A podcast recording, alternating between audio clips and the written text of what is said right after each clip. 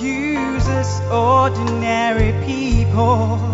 Oh, yes, He does.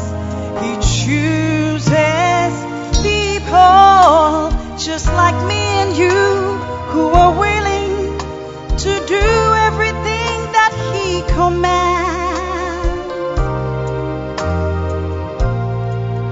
God uses people that'll give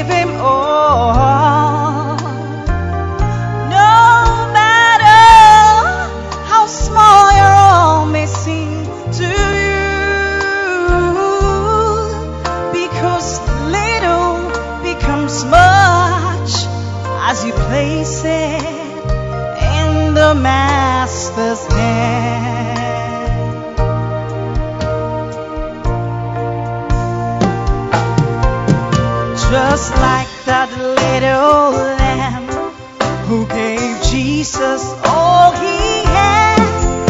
How the multitude were fed with the fish and the loaves of bread. You have not seem much, but as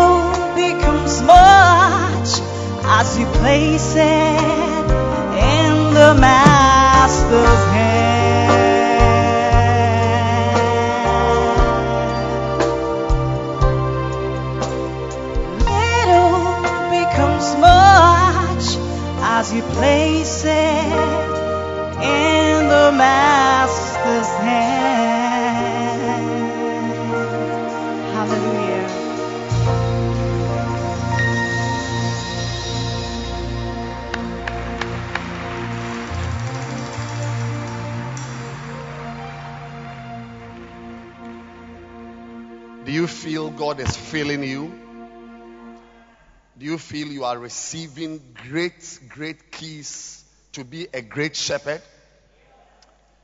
This afternoon, God has blessed us in this conference to receive a son of Bishop Dag Heward-Mills. When he comes, you will notice that, that he is dark in complexion, but spiritually, he is very fair. Spiritually, he's a white man, but the skin is physically black. He has served as a son of Bishop Dag Heward-Mills for many, many years. And he himself has pastored churches and built congregations and knows every aspect and dimension of the pastoral work that we are doing. Currently, he is the executive director of the Healing Jesus campaign worldwide.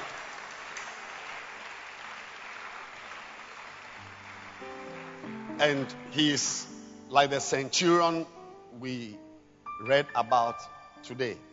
He has men under him. He says to one, Go, and he goes. He says to one, Come, and he comes. But it's because he himself is a man under authority. That is the blessing we have. And today, we are happy to have him in the Art of Shepherding Conference. Last year was phenomenal. Months and months after the conference, people kept calling him, not for my message, the host, but they kept calling me to ask me for his message. Clap your hands for Jesus. And as I said this morning, you can request for last year's messages. He preached on gathering to add to what I have also said on gathering. But we are about to receive a man with practical insights into ministry. He is not into the Greek meaning and uh, Hebrew and linking Nahum to Obadiah and then coming to John to see how James also said the same thing. And the day Matthew was there, how he also saw it. Those things are not.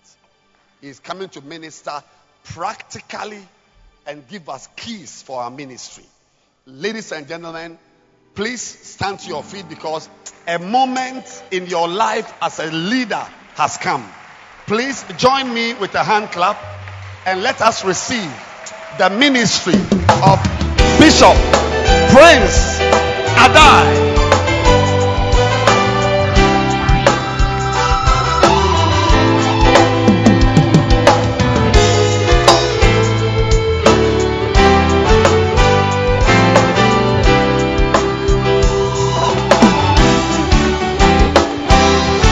Hallelujah. Hallelujah. Shall we pray?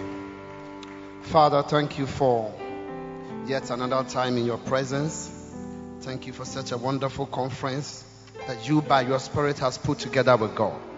I pray for everyone here and I pray for myself. The Lord, whatever you want to be done is what will be done here. And what you want us to do after here is what will be done, Lord. Thank you for the grace to be here. And I pray for every ear and every heart that we shall be prepared.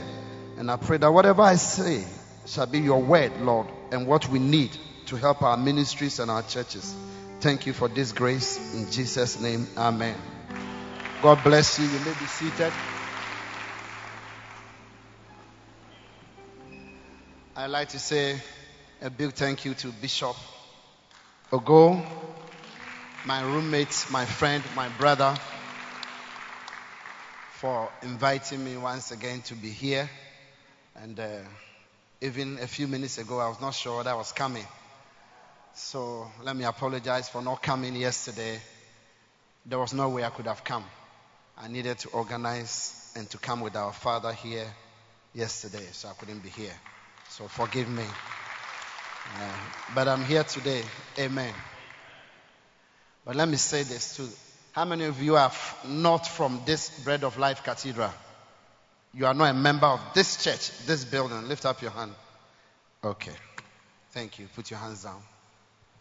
You know, Bishop Ogo is one of the most anointed teachers I've ever met in my life.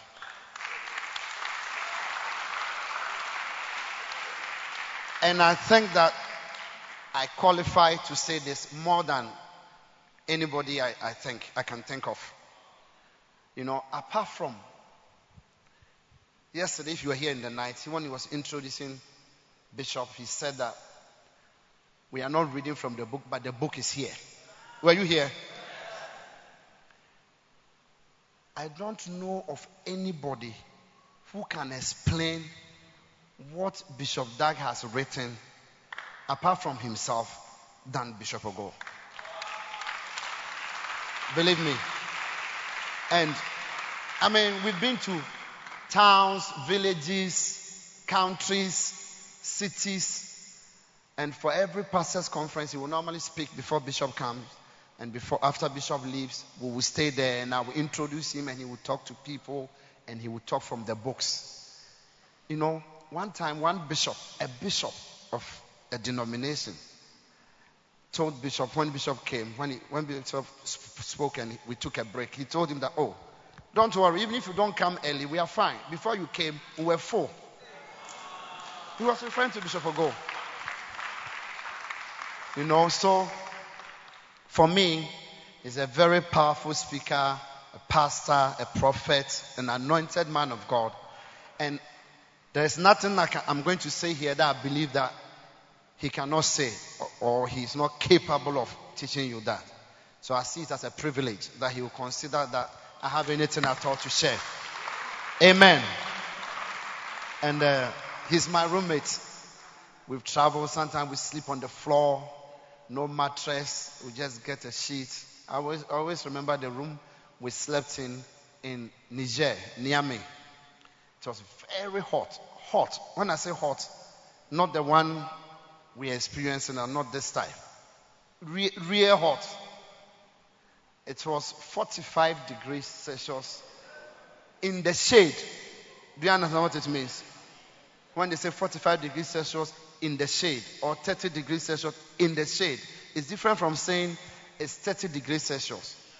In the shade means that when you go under a tree or in a room where there's ventilation, that is the temperature. What it means is that when you go into the open sun, the temperature is way above that. And then we had to share a room, as we always do. And uh, there was no bed, there was no mattress. And I think that day, for some reason, we didn't have bed sheets. We always travel with our bed sheets, and we didn't have bed sheets. So somebody did some magic, and we got some two blankets, and we put it down in the room. I mean, a room. So he was on, I think the door opened this, so he was on the right, and I was on the left. And then in the middle of the night, we were, we were asleep. I've forgotten what happened. I had to wake up. When I came back, he was lying down on the mattress, on the blanket. And I was also going to lie on the blanket. And I looked at him and I said, Paul said that I've become all things to all men. And he gives a reason. He said, Why? So that, by, so that by all means I may save some. Here we were a specialist. He's not just a doctor, he's a specialist who has lectured in the medical school. He's a bishop with so many churches under him, lying on a blanket behind a door in a room and our bathroom. I don't want to even talk about that one. And there we were in the city of Niamey, in that room. I mean, some complex house that we're staying in. You can't even figure out which architect designed the house. We stayed there. Hallelujah. So I think we should put our hands together for Bishop Ogo. It's a, he's a phenomenon. Every time I see him, I'm very happy to see him. And um, I'm happy to be here. And uh, his wife is my friend and my sister. Sometimes he beats me. A few occasions she's whipped me before, and I accept it. Oh, I'm serious. I'm not kidding. You can ask her. FBM, is it not true? Amen. Okay. I think that Bishop Ogo asked me to talk about gathering again. So, and he asked me to say a few things I said last year again. And I'll try to see if I can do that quickly. And I'll share with you for a few minutes something I believe that God has put on my heart to say today. Amen. All right. I think last year we talked about gathering. And um, I just tried to share what we do about gathering. So I tried to define the various definitions or various things that gathering means. You know, and we talked about that. And after that, I tried to talk about a few principles that I think that you need if you want to gather people for church. Just remember that almost every organization you see is into gathering. Just remember that. That's one of the things you have to remember. The devil is gathering. If there's, there's anything like neutral, the neutral people are gathering, and the church of God is also gathering. Because all the mobile phone companies, what are they doing? They are just gathering people. They are gathering. If you look at the marketing companies, what they are simply doing is they are gathering people. You know, the Satanist, fetish, everybody is gathering. And the church is also gathering. The principles are basically the same, but how we go about it is different. And the devil has managed, you know, a few weeks ago, I don't know how many of you have seen that video, which is during the WhatsApp round, where somebody asked Google the name of Jesus Christ, and Google says, he can't, I can't help with that. Then Google, if you ask Google, who, what is Buddha or who is Buddha, and Google will speak for like three minutes and explain who Buddha is. You ask anything you ask Google, Google will say and explain. But then you ask Google, who is Jesus? He said, I didn't get that. Then you say, who is Jesus Christ? He said, I can't help you with that. Do you understand what it means? What it means is that the data has been put in there for everything else except Jesus Christ. So to gather people because of church or because of Jesus Christ is very difficult. That's the difference between all the other gathering. You know, a few weeks ago, somebody told me about. They said there's somebody called Kwabena Kwabena. Is it, is it correct? So when he said that, I said, "What is Kwabena Kwabena?" Because I can't see why somebody will be called Kwabena Kwabena. You either call Kwabena Fusu or Kwabena something. Why are you calling Kwabena? Why are you called Kwabena Kwabena? That's all. Oh, he sings and he can gather the crowds. And I said, really? And they tried to explain to me who he is, show me his picture. I've never heard the name before. I've never heard about him before. I'm sorry. Um, you know.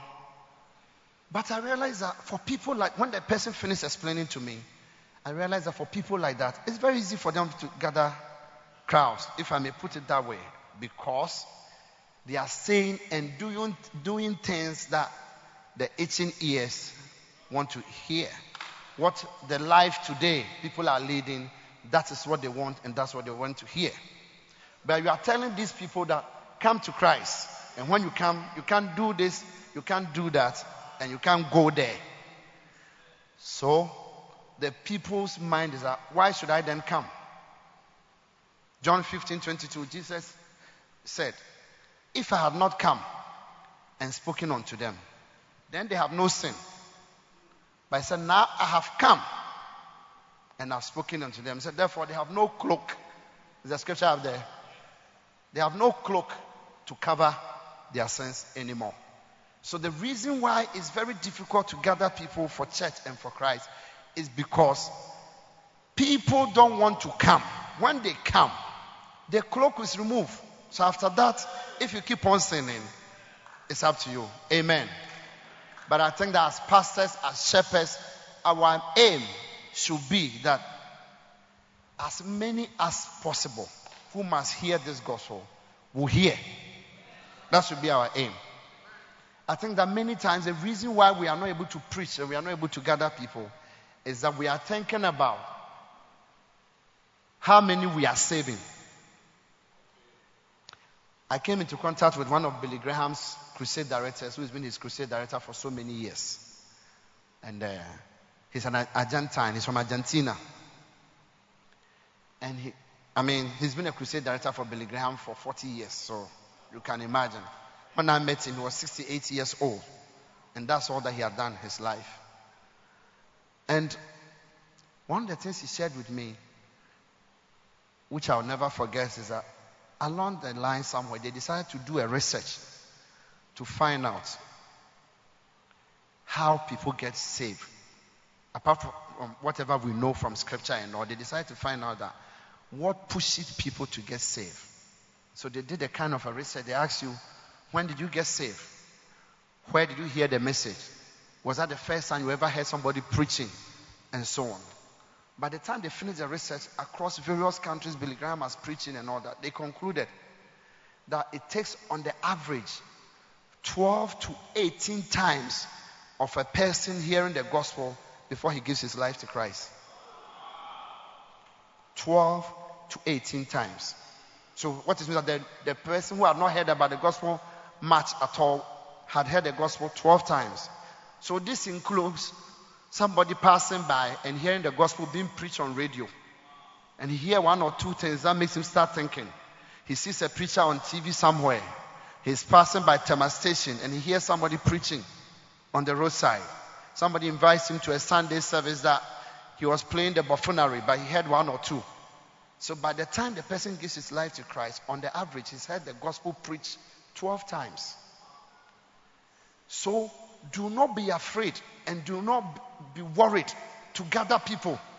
Because that person you are gathering, some of them, the first time they are hearing the gospel is that gathering that you have done. Some of the people to be their fifth time. So they are nowhere near giving their life to Christ, but you are helping them to get to Christ. Hallelujah. Are you here with me today? And the more we get these dynamics in our heads, the easier it becomes to do the work of God, to gather people, to try and get people to be preached to. Amen. Okay, so I explained to you why we gather people, and I think I gave you five reasons or six. I, I don't, if I go through that, it means I'm preaching the same message again. I'm just trying to recap a bit as Bishop Ogo asked me to do. Okay? And then I gave you seven principles for gathering. That's the only thing I would like to go over just a little bit because it's a very important thing and it prevents us from gathering. The first one is that you must understand that people do not like God. I think I shared this one here last year very well. People don't like God. And that's what I wanted to talk about. That started from the Kwabena Kwabena point. That if you tell people that there's going to be a Miss Ghana pageant, you don't have to go to house to house. They just have to show a few ladies walking and doing all those things on TV, and most of us will appear there. But I've seen crusades that are going to be organized. They will do TV adverts in between news, these different things. When you go to the stadium, only a few people will be there. When it's football, they don't even have to advertise. People know for some reason. They are playing football in England, and people will go and fill a bar to watch that football. They don't, they don't need any encouragement or anything from anybody. But when it comes to the church, people will not gather easily. And the reason is that people do not like God. It's as simple as that. People see God as the hindrance to their happiness. People who are not saved yet. That's what they think. It's true. So, to gather people, your first assumption must be that the people you are going to try and bring together do not like God. What do they like? That's the question you must ask yourself. What do these people like? You must understand that people don't like God, but they like what God can give them. Bishop has an example he gives all the time. He said that one time he was at the airport and a man arrived from London or wherever, and he had come with his, his wife and children had come to meet him. And he thought that he had seen his friends. He was running to his children, holding two bags with toys or gifts in it.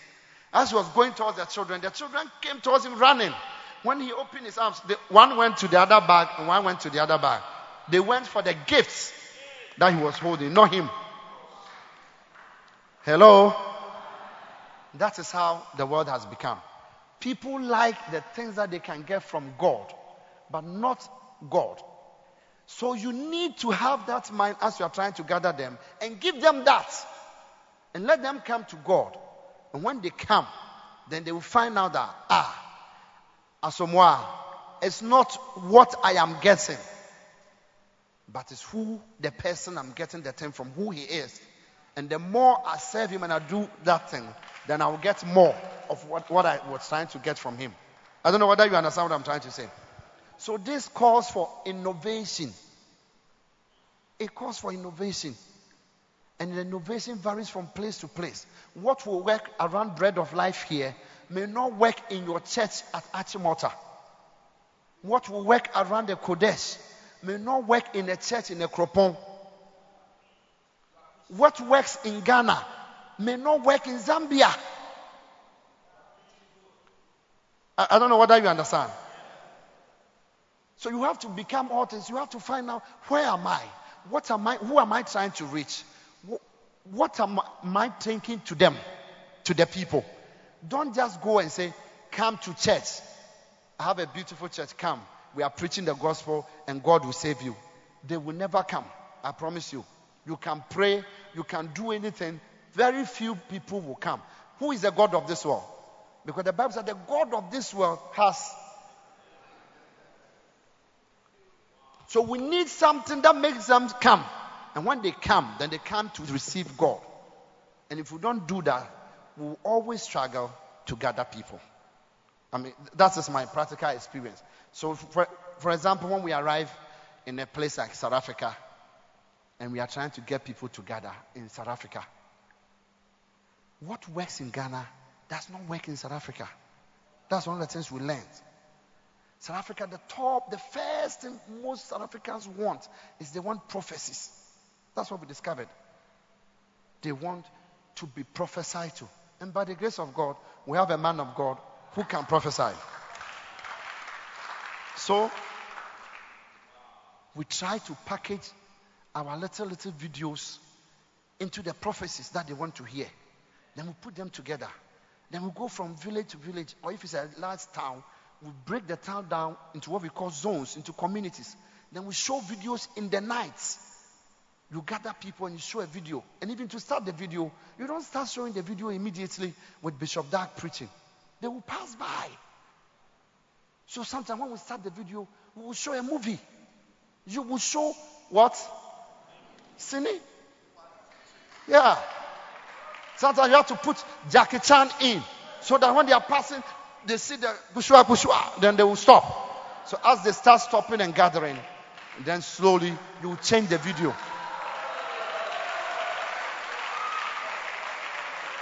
Are you here? So the Bible says that, that, that we, the children of light, the children of darkness, they have more wisdom and insight than, uh, than us. Because sometimes we have a mind that even to show this uh, Jackie Chan or what other movies is there, uh, Rambo or something like that, it's a sin. But you need wisdom to win the people. Pastors, are you here? Th- that is why your crusade, you, you set up a stage and everything.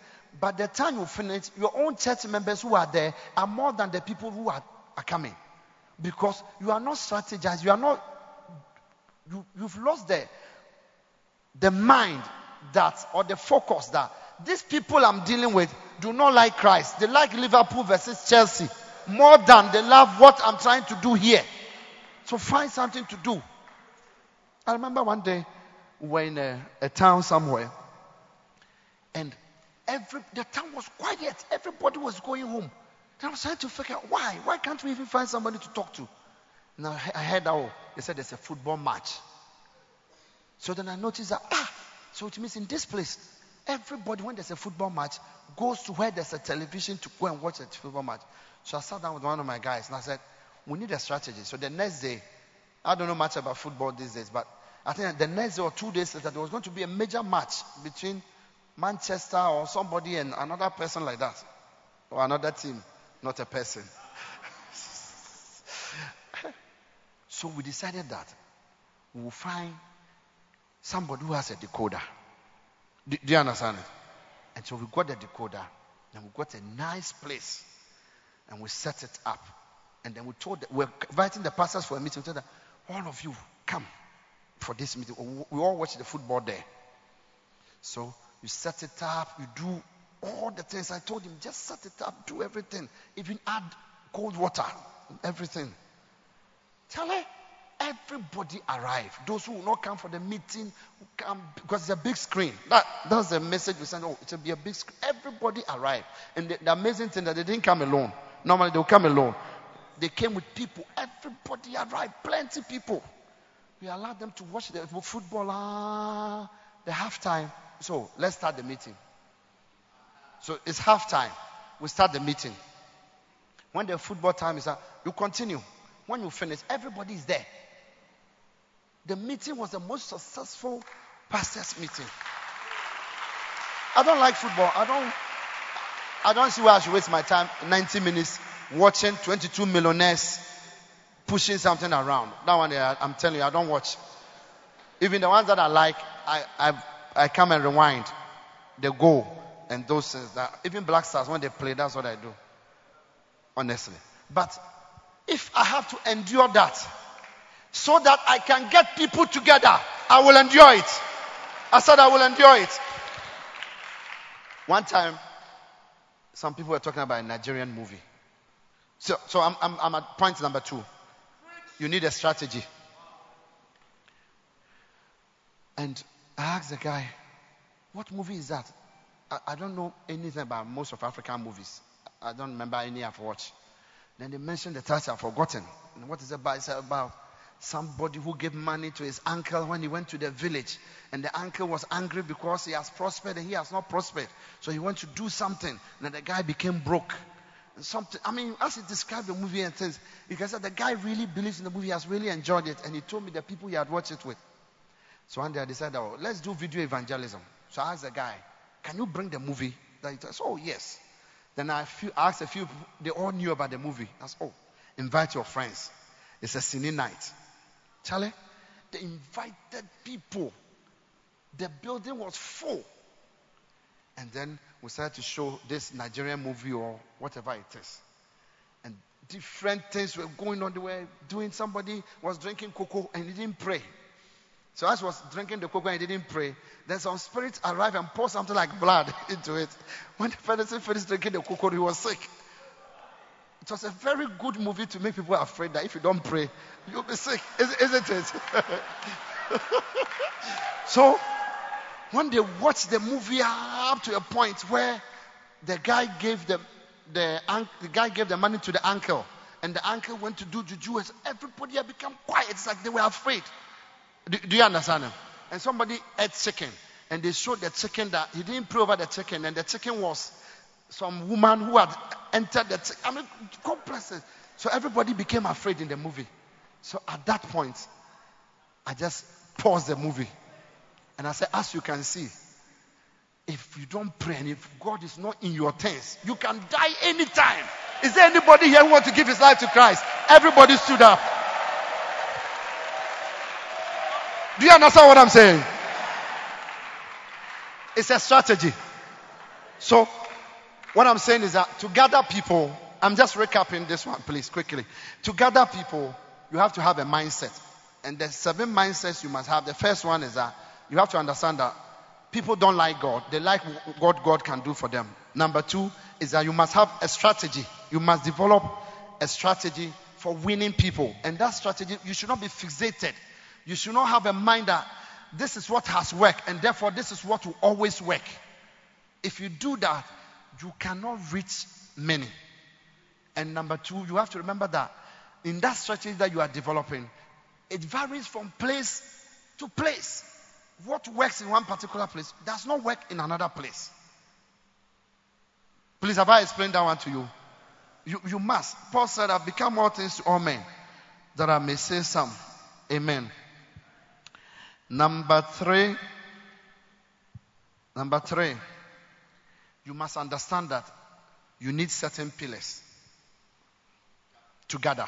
You must understand. You can't make an announcement in your church and say, this Saturday we are all meeting at the lorry station and we are all going to go to from house to house. It will never work. It may work the first day because it's a novelty. So everybody wants to be a part. The second time you announce it, only a few people will come. The third time, less people will come. And when they come, they will not be effective also because you just made the general announcement and nobody understands what you want to do apart from the fact that they must go from house to house. So before you do that, you must have your own pillars. You must have people you have developed already. Like Bishop Ogo said, Ah, I work at the crusade team. We have 16 crusade directors. I have 29 drivers who are volunteers, who volunteer. I have people who come from different countries to come and volunteer to help the crusade.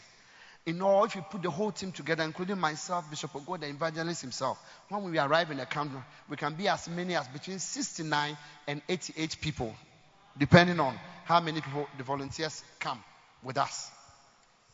Workers. And when every crusade director arrives in a country or a town, he recruits people in the town and he develops them first before he starts working. He doesn't go to a church general and say, oh, you know what, can you give us 200 people? It, it will never work. It will never work. And today, that's what I really want to talk about. I'm going to go, I'm coming to talk about workers. That's the main thing I was going to talk about today. Hallelujah. It will never work. So you need pillars. You need people to work with. Otherwise, what you are trying to do, I'm not reading the scriptures. I'm not doing it. I'm just saying it because last year I said the same thing. Okay, I've said this one to understand where you are and what you are dealing with. So, for example, went to Niger. To go to Niger, I don't know how many of you know about Niger or what you know about Niger. So, first, we needed to understand Niger. What country is this? What type of people are we dealing with? So, I drove from here with two people to Niger. We drove from Accra to Niger, to Mali, to Senegal. Before we had the crusade, oh, we did not go and say, oh, We have come. We are anointed people. Bishop Dag is anointed. And this is Healing Jesus campaign team. In the name of Jesus, we take Niamey. We didn't do that. Of course, we prayed. But we do not throw away the intellect, the wisdom that God has given to us to analyze. Let me ask you how many women are here that when you are going to the market, you write a list of what you are going to buy? Okay. So when you are going to the market to shop, you do a list. Oh.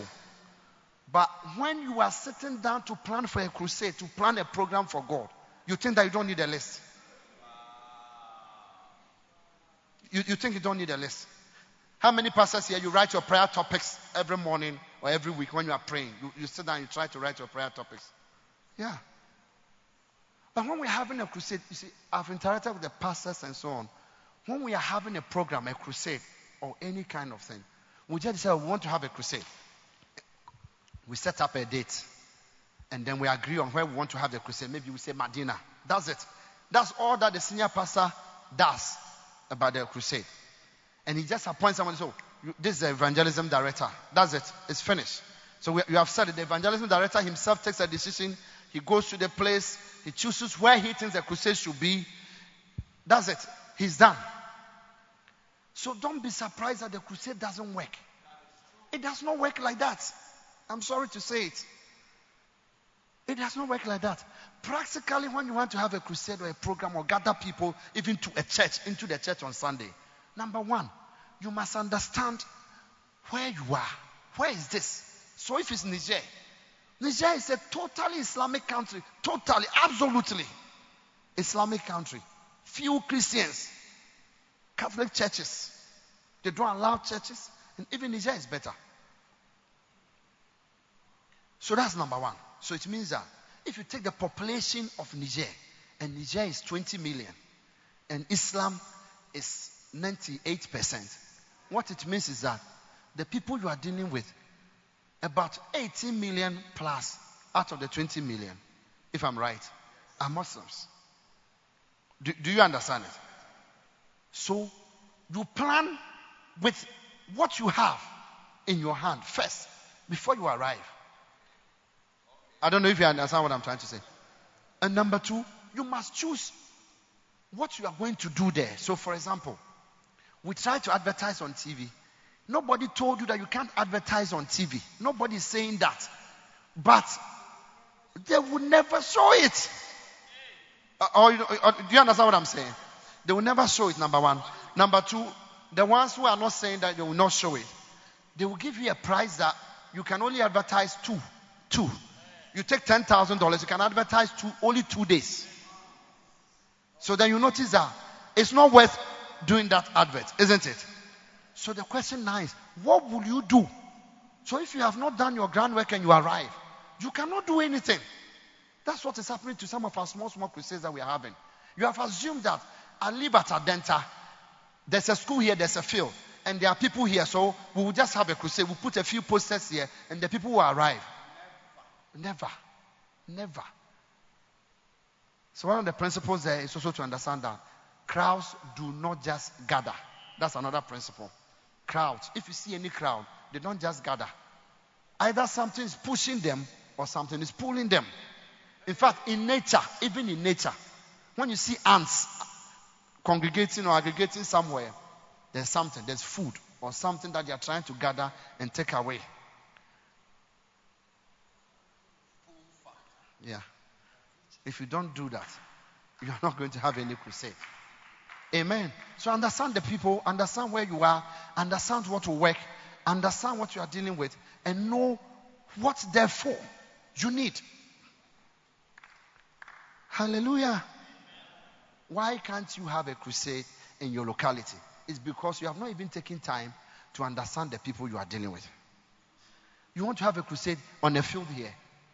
Have you counted how many houses are around the field that you can get? Have you counted? It will take you less than 30 minutes to walk in the area. How many streets are here? How many houses are here? There's a field, all right, but when you count the houses there, you will find out that it's a bad place to have a crusade. It's a good place for one to one, going to knock at the doors and evangelizing to the people. But rather, an open air crusade, you should go further. I don't know whether you understand. Why have an open air crusade in a place where you can reach the people one to one, door to door? Because it's a residential area. So even though it looks like a large area, when you count the houses there, there are only 28. And all you need is teams, two teams of 14 people, 7 7, and share the houses for them. They will come back with every data, every information in every house to you. Without an open air crusade, you would have saved yourself money, you would have been more effective. If only you have done a little homework. Amen. Your church is in Abeka. Do you know the last census they had in Ghana? What was the population at Abeka? Do you know? So if you know, and you know the number of churches in the place, and how many, excuse me to say, other religions are there, it will give you a fair idea that you will know that in this sea that we are fishing, the fishes that are available here to fish are only eight. And therefore, when you have four, it means you have 50% of it. And therefore, you must go beyond where you are to get more fishes. That's why your church is not growing. Because you are not analyzing. Amen. Last night, Bishop told us that why can't you do just a little bit more? Sometimes some of the reasons why we can't do just a little bit more is because of this. Because we are not practically looking at it. I'm not saying don't pray. Pray, fast, do all the things that goes with it.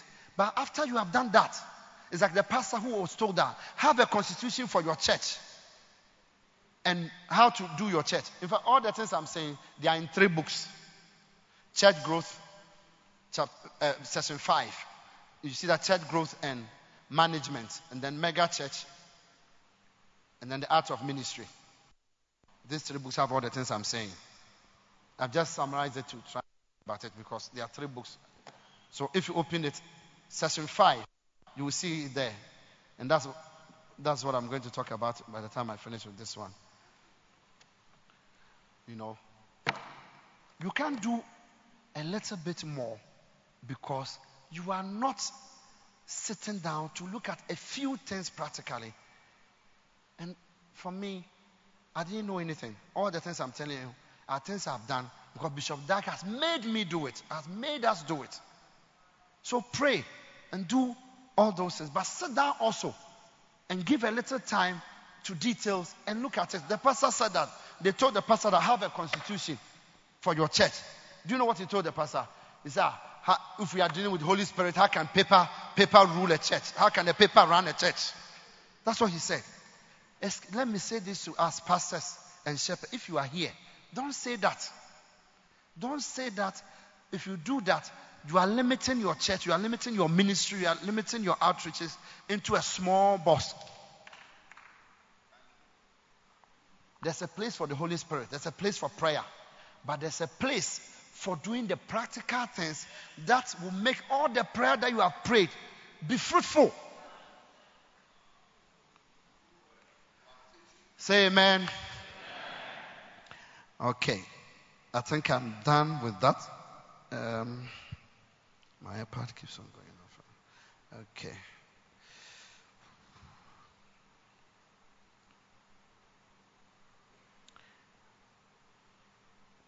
I've talked about the event and all. Bishop I think next time you should let them ask me questions, then I can speak. Hallelujah. I think I need the glasses. Okay, and I think the last point, the last time I ended with effects of gathering that when you gather, you subdue the land. When you gather, you get the sheep, your sheep, all the sheep into one fold to listen to their shepherd and all. I gave five reasons for that. Today, I think I've summarized a bit now. I want to talk about why gathering fails, why it doesn't work. Then, what's the time? Okay. Bishop, I'm supposed to end at what time? Two o'clock. So, I want to talk about why gathering fails. Some people give up because maybe you made one attempt, two attempts, three attempts, it didn't work then you just give it, give up. Some people gather, it works once, twice, and it's not working again, so then you give up. Why is it that the gathering doesn't work? Why? Why doesn't work? Does it work for, for some of us and for some people and for what we do? Why doesn't it work? I'm going to try and explain with my little experience and practically. Matthew chapter 4, verse um, 16 and 18.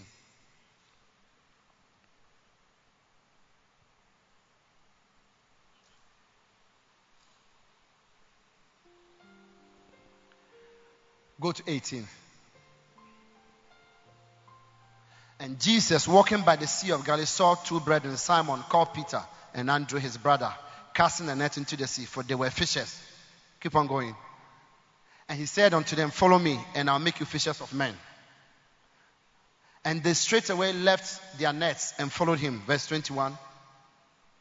And going on from thence, he saw other two brethren, James, the son of Zebedee, and John, his brother, in a ship with Zebedee, their father, mending their nets. And he called them also. How many disciples are that? That gives you four disciples. And they left, and they immediately left their ship and their father and followed him. Verse 23. And Jesus went about all Galilee, teaching in their synagogues and preaching the gospel of the kingdom and healing all manner of sickness and all manners of disease among the people. And his fame went throughout all Syria, and they brought unto him all sick people that were taken with divers diseases, torments, and those which were possessed with devils, and those which were lunatics, and those that had the palsy, and he healed them. Verse 25. And there followed him great multitudes of people from Galilee, from Decapolis, Jerusalem, Judea, and beyond Jordan. Verse 26. Exactly. Chapter 5. No, chapter 5, verse 1. And seeing the multitudes who went up into a mountain, when he was set, his disciples came unto him. Verse 2. And he opened his mouth and taught them, saying, This scripture if you don't read it from chapter 4, this is the Beatitudes, the chapter 5 is talking about the Beatitudes. For all my life and the time I've known, I've always thought that Jesus opened his mouth and taught the multitude that followed him. He taught his disciples. Read it again. He said, and he opened his mouth. Go back, go back to the verse 1 and seeing the multitudes, he went up into a mountain. When he was set, his disciples came unto him. Verse 2. And he opened his mouth and taught them. When he, when he saw the multitude, he went into the mountain. And whilst was in the mountain, the Bible says his disciples came to him. And he taught his disciples, not the multitude.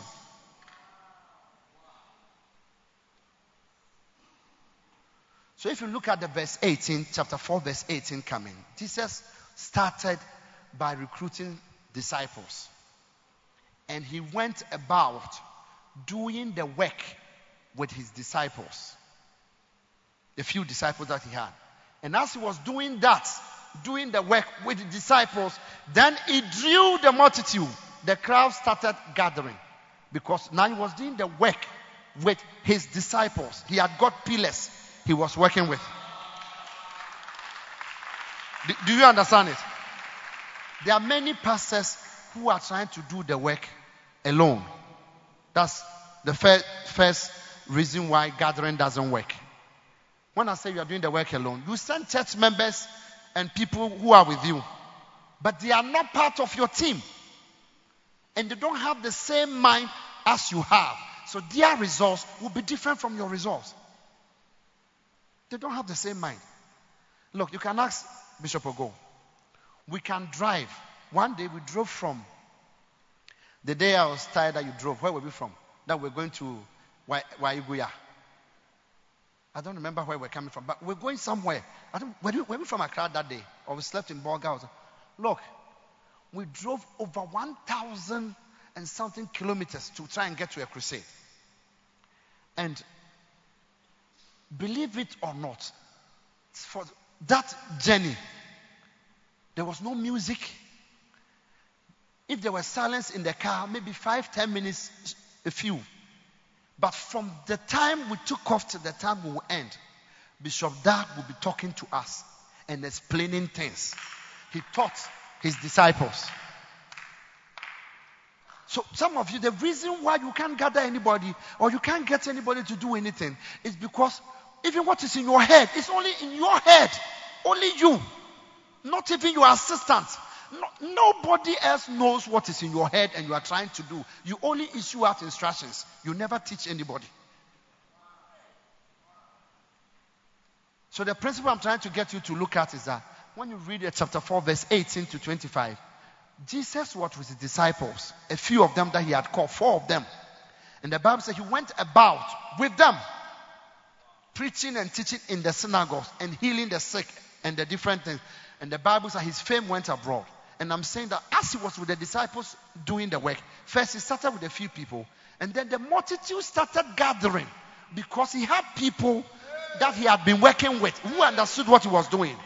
And as they understood it and started working with it, the crowds came and gathered. But as the crowds came, he still spent time talking to the people that he was working with, his disciples.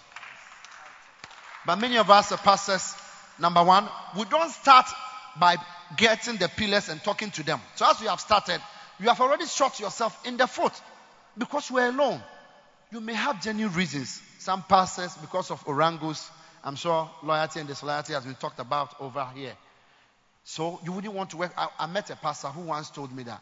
As for him, his church is him, his wife, and his son who is in high school. Was waiting for him to join. Any other pastor who is there must be working with him in what he tells them to do. But he doesn't trust any pastor to give him even two members without him being there because of what he has suffered. But when you do that, again, your ministry has it's in a box, it's in a container that is covered.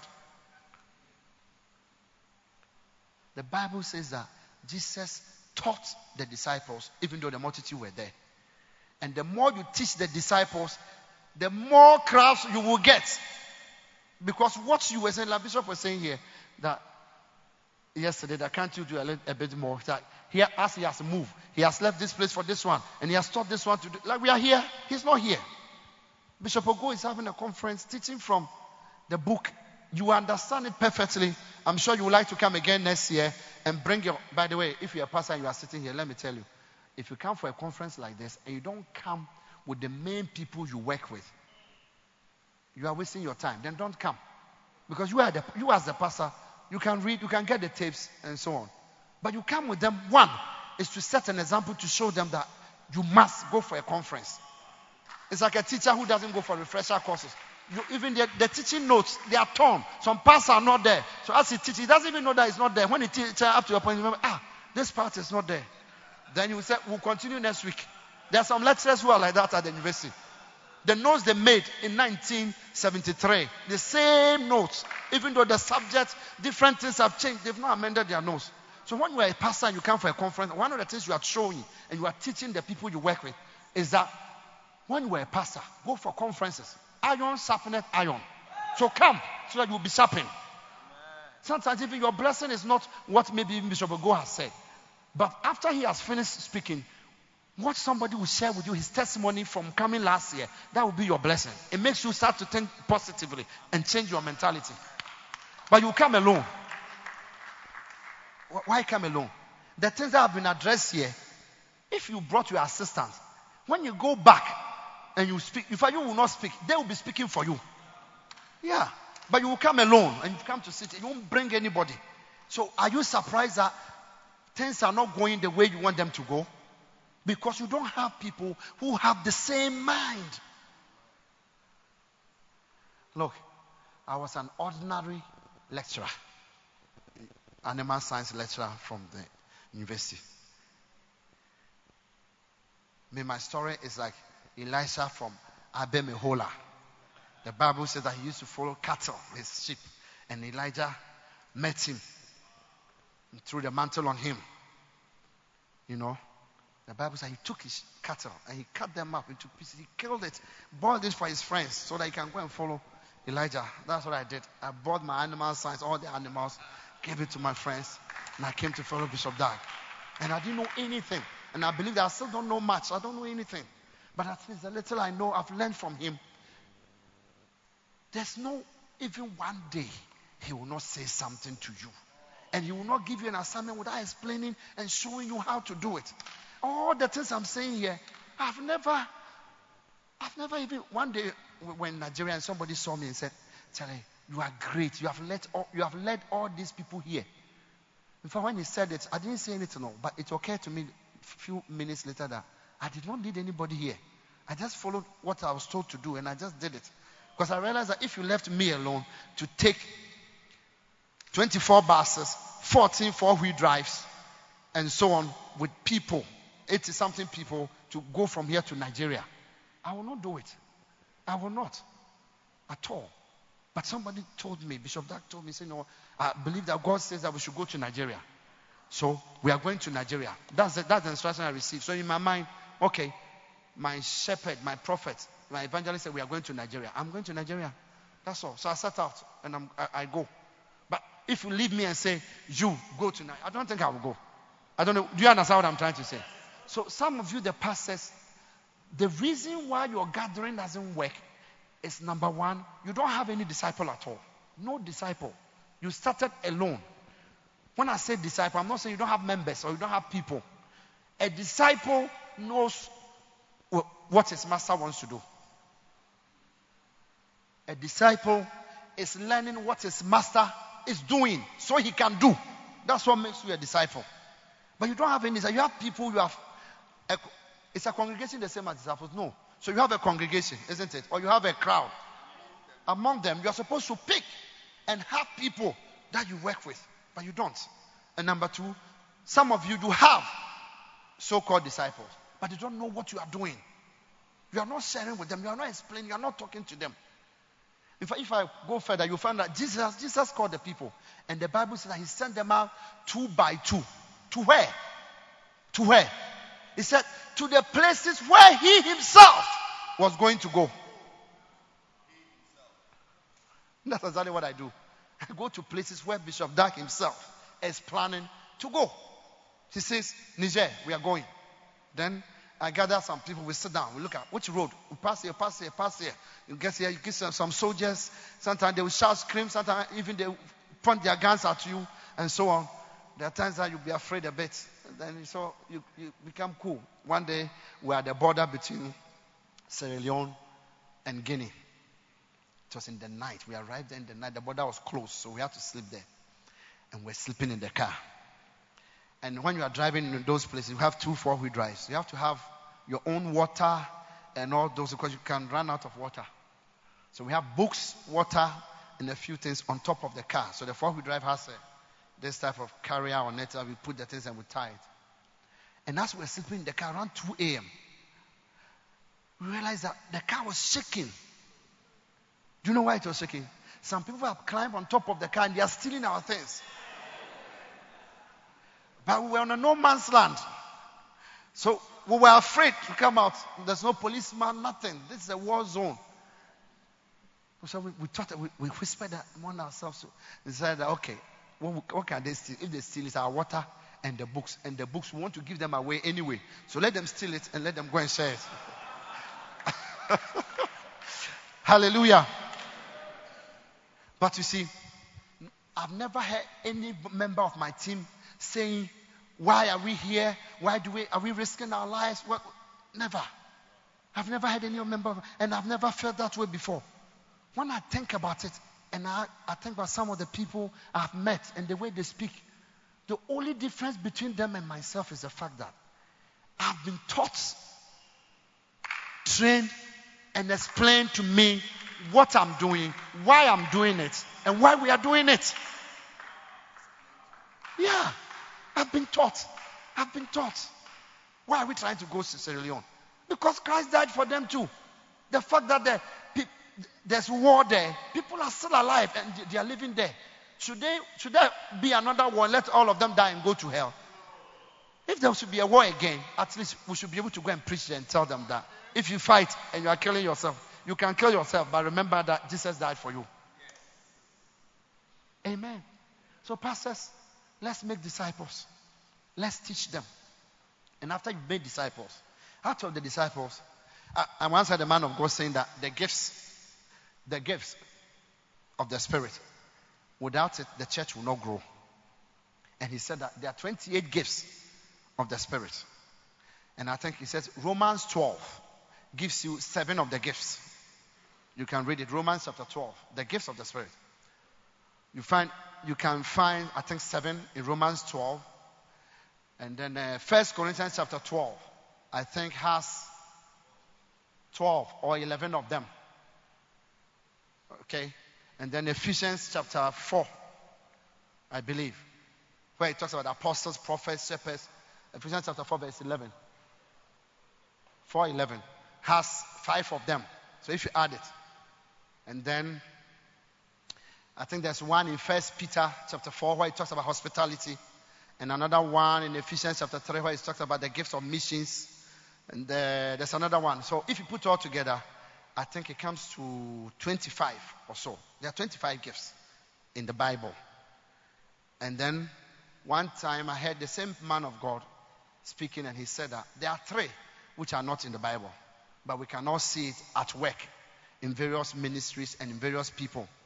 And he talks about the gift of intercession. That there are some people who have the gift of intercession to intercede. That, that's all that they do. They can intercede proper for you. But it's not mentioned explicitly in the Bible. And then he talks about the gift of uh, deliverance. That some people can do deliverance. You can say that this one is a gift. That you can pray and pray and pray. Nobody is delivered. But when he comes and he prays, then somebody is delivered. And the, the third one, he says it's not in the Bible. It's, um, it's a gift, a leading of worship. He said he believes that it's a gift. It's Peter Wagner. He said he believes that it's a gift and that some people can lead worship such that you, within a few seconds, you will feel like you are in the presence of God. And one of such is Bishop Adi. I believe. Amen. But among this gift, in 1 Corinthians chapter 12, if you can find that scripture and put it up for me, where he talks about the gift of helps. I think it's 28, verse 28. He mentioned various gifts, and among the gifts is the gifts of helps. 1 Corinthians chapter 12, verse 28. Is it correct? Said, and God has set some in the church first apostles, secondary prophets, thirdly teachers, after that miracles, then gifts of healings, then helps governments, diversities of tongues. So I was, I'm trying to talk about why sometimes the gathering doesn't work or it fails. And I've given you, I'm telling them one, because you don't have disciples. Two, when you have disciples, they don't even know what to do. Two. Okay?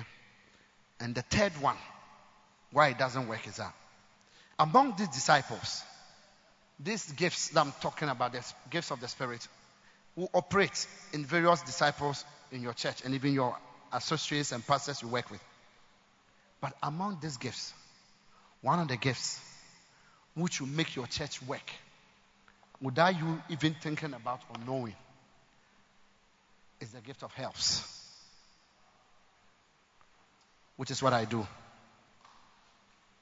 Many of our bishops try to make me preach in their, come and preach in their churches. I don't, I, I don't get the time to go.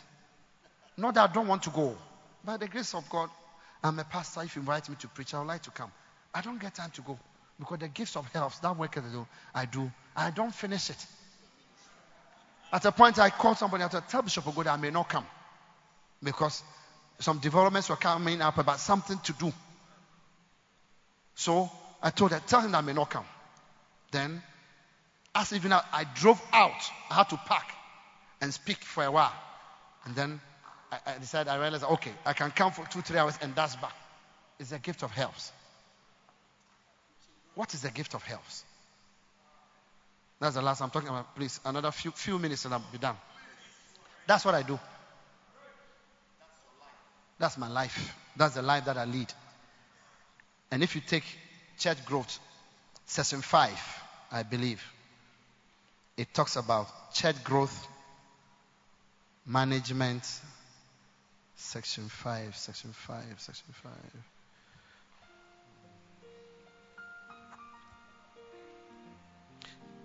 Church growth and helps ministry, section 6. Section 6 is there. Church growth and helps ministry. If you don't have this book as a pastor, please get it.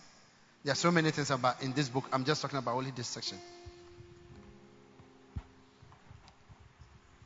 What is helps ministry? What is helps ministry?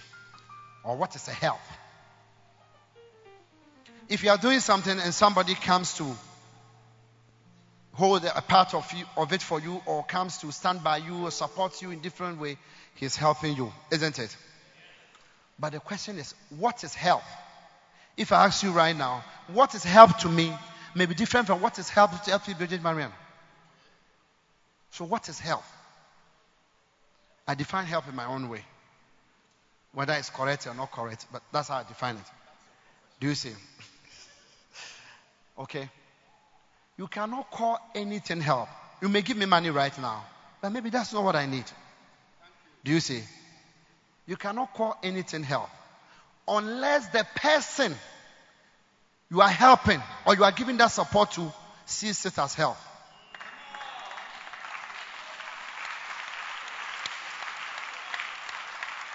So that's the first thing you must remember. Help is not help until the person you are giving the help to perceives it as help or receives it as help or sees it as help. Otherwise, you are not helping the person. In fact, you may actually be a nuisance. I have three daughters. One of my daughters always went to be in the kitchen when his mother or grandmother comes to the house and they are cooking. And then they always say, Go away. You are, you are, you are, you are disturbing us. You are, you are rather preventing us, and she will not go.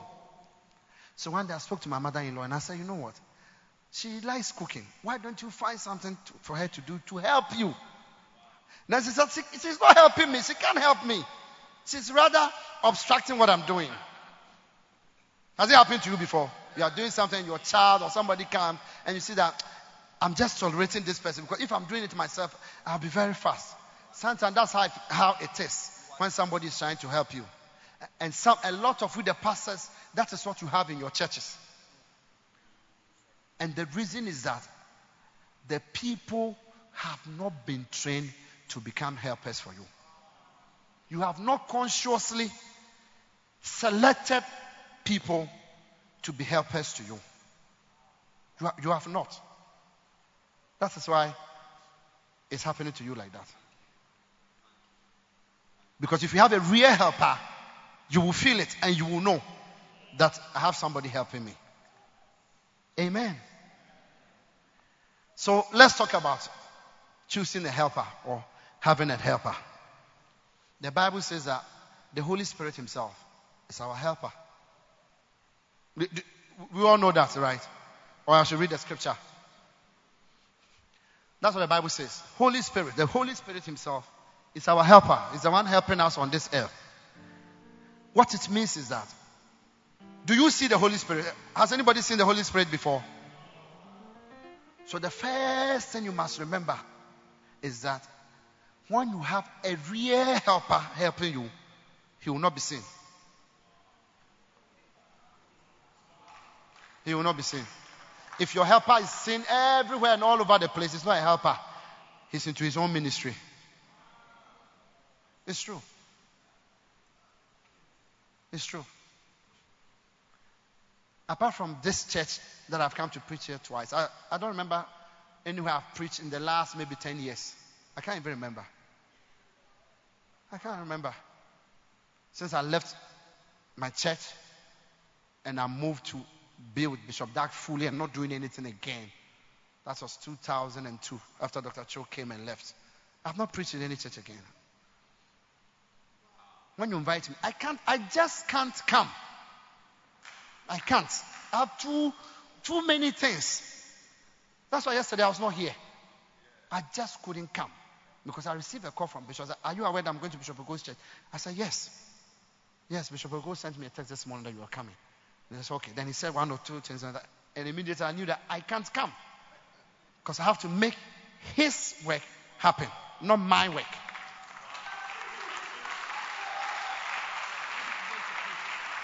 Say amen. Yeah. I I also get up. I say, oh, uh, Bishop, you've forgotten. You told Bishop Ogo that you can invite me, so I'm preaching at Bishop Ogo that the session before yours. Forgiveness made easy. Do, do you understand what I'm trying to say? The helper is not seen. The helper must not be seen. So here is where the challenge is. Not for you, the pastor, but for the person who's trying to become the helper. Here is where the challenge is. Too many of us want to be in front of the. Oh, there's no veil here. Too many of us want to be in front of the veil. Here. Here. Nobody wants to be here. But this thing that you are seeing here, there's a metal behind it. Without that metal, you cannot see the beauty of this banner. You cannot.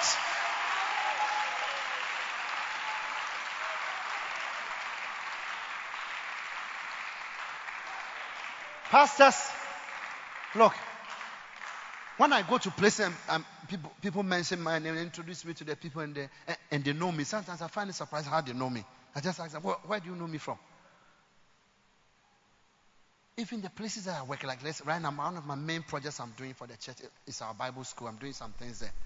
I can be talking to people, including the chiefs of that. I'll talk to him. They'll mention my name, and then they say a lot of things, but they don't know that I'm the one. I'm the one they are talking. He's the, uh, the person whose name they are mentioning is the one they are talking to.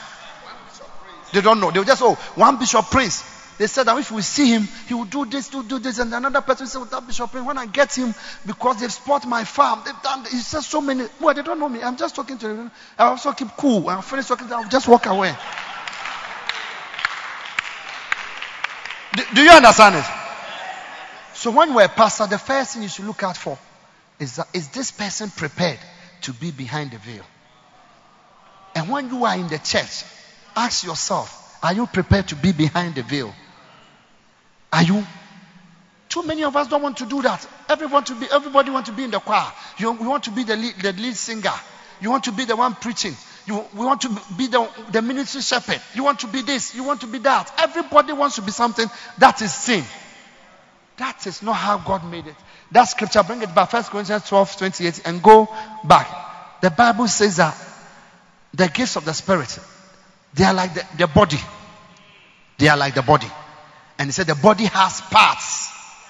The body, it has parts. That's why the, the gifts have names. Otherwise, they will not. Because the body parts have names ear, nose, eye. Each one has a function. If the eye were supposed to say, I, am the whole body, if, if your whole body becomes just the eye, can you imagine how it will look like? A big eye with no legs. How will it move? How will it even see? It will only be seeing things under the chest because it will be low. Do you understand it? So the helps ministry. Huh, that's the scripture he's put up there. He said that, and the eye cannot say unto the hand, I have no need of thee. Nor again the head to the feet, I have no need of you. Can you imagine if I didn't have legs today and I didn't have a neck and I came with only my head? But some of you don't want to do that. Some of you are the legs. Some of you are even just the toe. The toe. You are just the toe. But you don't want to be there. And that is why you can't even do well. You will never do well if you don't find where you belong. Of the 28 gifts, I wish I had time, I would have mentioned all of them for you to see. But of all the gifts, you must find out which is your gift. And some of you keep, you run away from your gifts. By the grace of God, I might not be a very good preacher, but I can preach small. But that, I don't miss it. I don't miss preaching. I'll be honest with you. I don't miss preaching. I don't say that I'm a bishop. I don't preach. It doesn't even occur to me. It doesn't. I don't even think about it. It's not. I, I don't know what word to use. You can ask my, my roommate bishop Ogo here. We go for a Sometimes he will say, oh, I should come and say something. I said, brother, you go out there. Even to introduce him, I didn't used to do it. I used to get, if we go there and we find a pastor, I'll get the pastor to introduce. I realized that they were not introducing him well. So one day I was in the shower. One of the places that God speaks to me a lot is in the shower. One day I was in the shower. I was not thinking about it. I was not thinking about crusade, nothing. And I believe that God spoke to me. That you see how for somebody to be spoke, speaking, for somebody to speak, for him to be accepted in a certain way, the people must know who is speaking. So I don't know if you remember, one day I came to you, I told you that, you know what, this thing, I have to take it because this is what God has told me. So from that time onwards, I remember I, I even sent a text or a mail to somebody in Accra and asked for more details about the number of branches under him. I've forgotten who I did that with, you know, because I felt that God wanted me to introduce him in a certain because we are meeting pastors who don't know us, who have not met us before. But there are great truths that they must know. And sometimes for people to receive you, they must know who they are receiving from. So that's the only thing that makes me go on the stage when we're having pastors' conference and so on. Otherwise, you will never see me. But everything on the stage, I've organized it, but I will not be there. I never sit on the stage. I don't do anything, nothing. But you see, it's a gift. And some of you, you have it, but you are denying it. Why? Because you want to be on the stage, you want to be in front.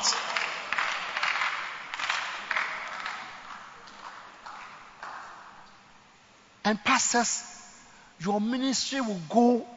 I've heard Bishop Dag say that. Your ministry will go as far as the helpers that you have. Have you heard of the preacher called, is it William Seymour, the Azusa Street, Street guy? For all the pastors who are here, if you don't know, just find that history and read it. The Azusa Street Revival. The black man who was leading the Azusa Street Revival his ministry ended suddenly, abruptly. Do you know why? He had some helpers. And the helpers, what they were doing is that they had addresses of people and they used to send newsletter or magazine or whatever to them. And then was, the people, people were donating to help keep the revival going. One day, one of them was not happy. And do you know what the person did? The person left. And when he was going, he took all the addresses, all, and took it away. So suddenly, Seymour was there without any of the address. He can't contact anybody. The ministry died. So your helper can make or make you. Of course, the anointing can always overcome all these difficulties. But what I'm saying is that some of you, the ministers, you don't have helpers, number one. Number two, when you have, you don't have the correct helpers. So I'm trying to give you the characteristics that number one, a person who will be prepared to stay behind the screen. Anybody you have who is helping you that every day you see that as you are sitting in front, he will quickly come and do so, always trying to be somewhere in front. He's not a helper. Send that person somewhere. He should go to the evangelism team. He should go to the choir. He should go and sing. He should do, but he's not your helper. Say amen. Number two, your helper must be somebody who really loves you and cares about you. Yeah, that's your helper. The one who puts his own interests and everything aside. It doesn't, nothing about himself matters to him. What matters to him is you and your ministry. If you don't have such a person and you have chosen but you have chosen the wrong person. When I say nothing about him matters, what it means is that let's say you are going to preach and you get to a point and you find out that, oh, the shirt that you are wearing, a button on it is torn. He will remove his shirt for you to wear, if necessary, and lie at the back of the car naked and wait for you to finish preaching and go home with you. That's the type of person I'm talking about. The type of person that you are going to preach and you are worried that there's nobody at home. So as you are driving out, and it's happened to me before, as we are driving out, we found out there's nobody at home. And I'm driving Bishop Dag, we're going to a church to go and preach. So I realized that we were disturbed. We were trying to be, should we leave? Should we not leave? At that point, the help to Bishop Dag at that point was a security man, not a driver, not an, a, a personal aide who hold his Bible. The, the help you needed at that time was, somebody to be at home. I don't know whether you understand what I'm saying. Yeah. So Bishop Ogo is leaving home to come here to preach, and he's with uh, Emmanuel, and realize there's nobody at home, but thieves have come into the house three times on such an occasion.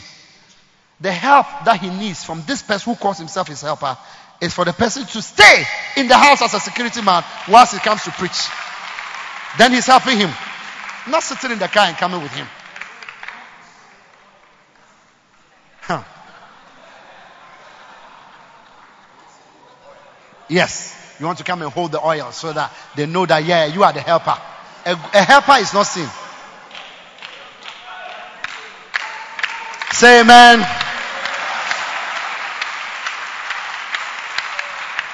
Huh. Do I still have time?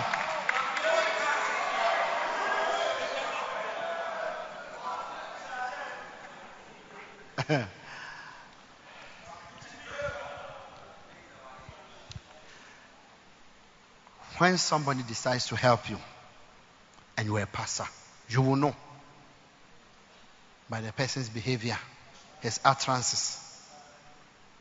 Okay? And I said I was preaching from these books. Another one is this one. When you are a helper, the third characteristic of a helper is that you are a grown up child. Say that one after me. You are a grown up child. It's a nice way of saying you are a servant. Uh-huh. You see, some of your faces have changed. You don't want to be called a servant. You want to be called a servant of Bishop Ogo. You don't want to be called a servant of Pastor Pastor Dave, Davis. Alvis. I keep on forgetting your name. You know, I got, I got saved in Calvary Charismatic Church. And as a pastor of CCC. That's why I got saved. I used to have a, a friend, and he always come and invite me to church, and I'll never go. 15, more than 15 for me. Maybe mine was 21. And we're in school. So sometimes he'll come and say, I'm hungry. If you give me gari and shito and sardine, I'll go with you. He'll go and bring sardine. I will eat. When I finish, Oh, I'm, I'm feeling sleepy. Oh, yeah, that's me. He never gave up. He was my mate, not my junior. One, sometimes, so oh, if you watch my, because Friday evening, he wants me to go for a prayer meeting. I said, oh, if you watch my shorts for me, my khaki shorts, then I'll go with you. I'm coming to wash. He said, oh, no problem. He said, you give it to me. I'll wash it. He will wash it, dry it, iron it, and give it to me. I'll not go. He never gave up.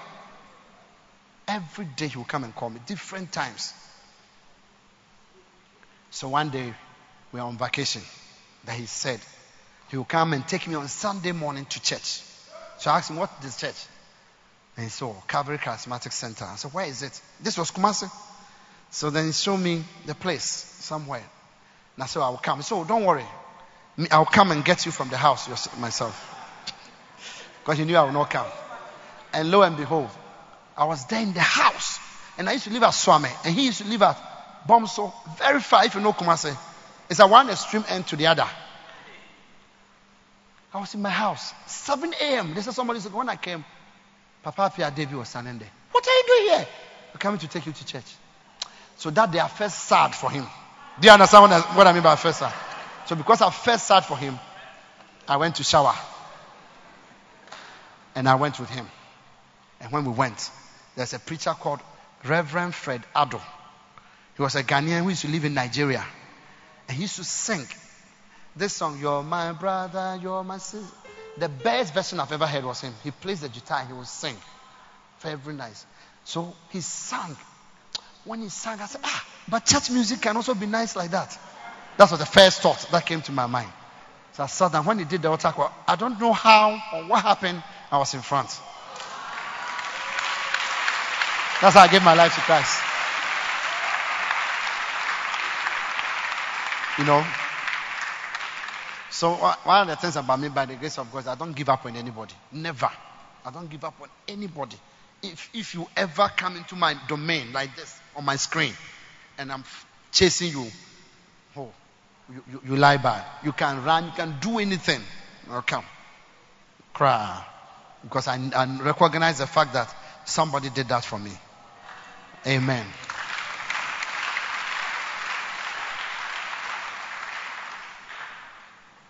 So you are a pastor and you have somebody you've got who says he's helping you. If that person cannot sacrifice, I don't even want to call it sacrifice, if that person cannot see himself as your servant or as your child, even though he's married and he may also have children, he may be a managing director of the bank or anywhere he is, if he says he's helping you, and he cannot see himself as a grown up child, he can never help you. He cannot help you. What do I mean by grown up child?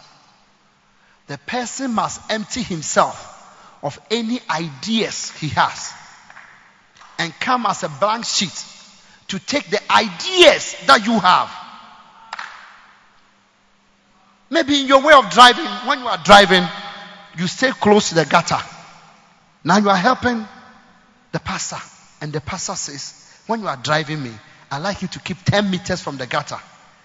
Even though that one is very close to the, the middle line or the island. If that is what the person you are helping says, I'm comfortable with. Your duty is to learn how to drive like that without having a collision. But you have come with a mind that, oh, I'm an expert driver. I've been driving for 13 years. So even though what he's saying, that's what he wants. If I drive like that, we can easily have an accident. It's not a safe practice. You are not a helper. You are an advisor. You are not a helper.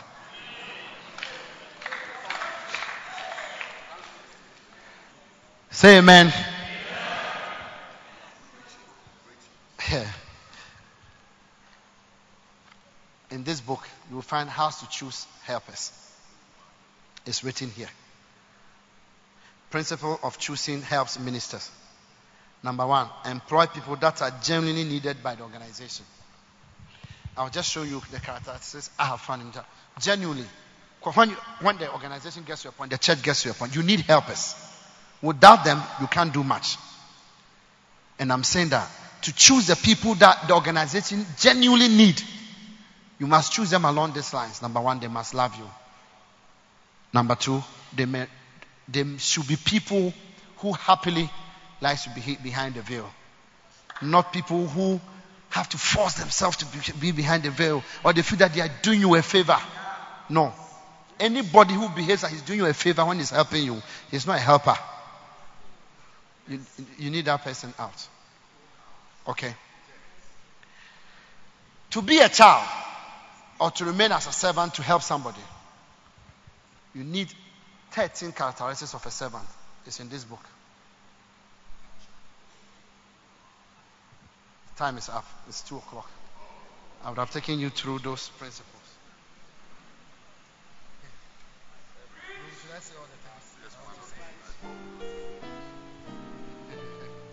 So find it for me.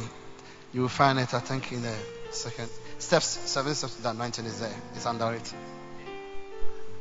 Thank you.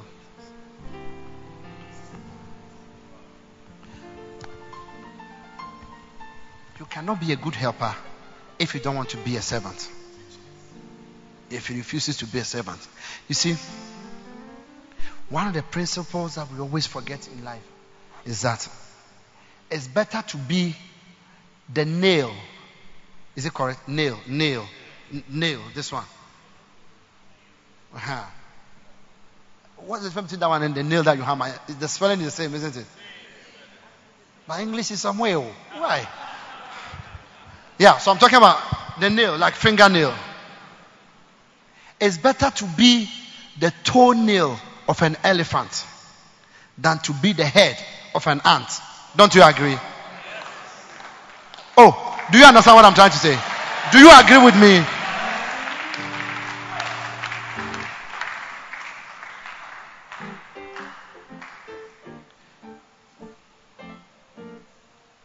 And I'm saying that to be a good helper, you must transform yourself if you are not like that already.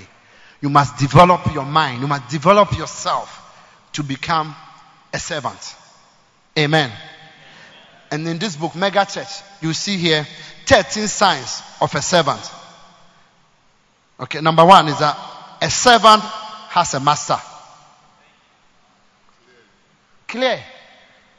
So if you decide that you are a helper to a pastor, you are a helper to Bishop Ogo, you are a helper to Pastor, please, what's your name?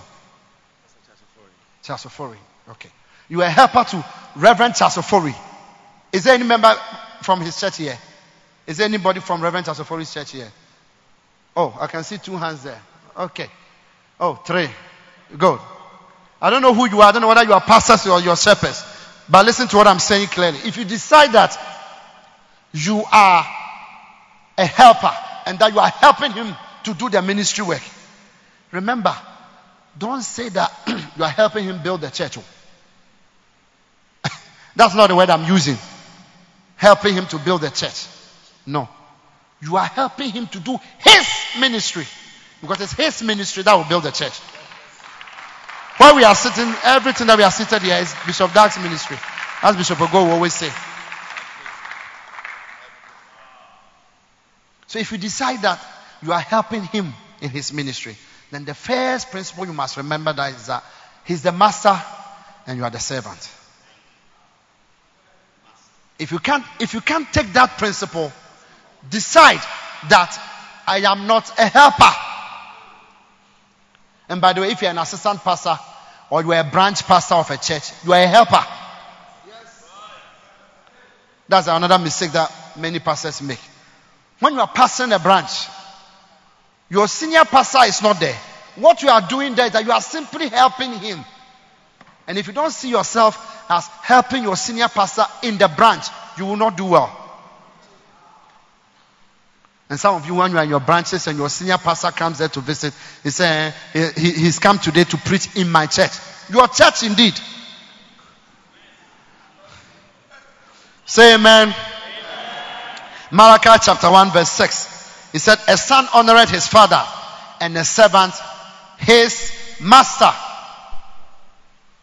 I've seen some people when their senior pastor calls them and then you see them they try to they, they want to go quickly to their senior pastor. Then they will look around. That's they will start to run. It's like they shouldn't run because if somebody sees them running it's like they are a servant going to their master. Shame on you. You don't qualify to be a helper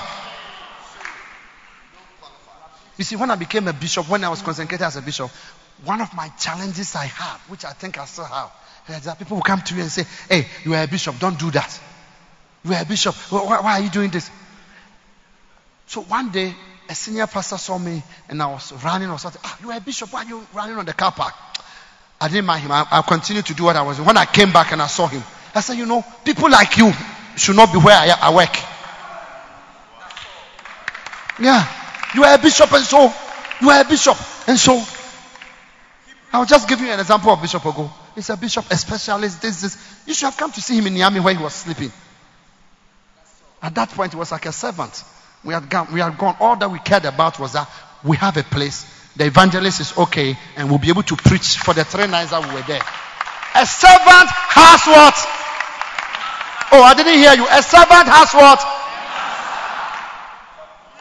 You must accept it that I have a master, and the master is the pastor, the senior person I am helping.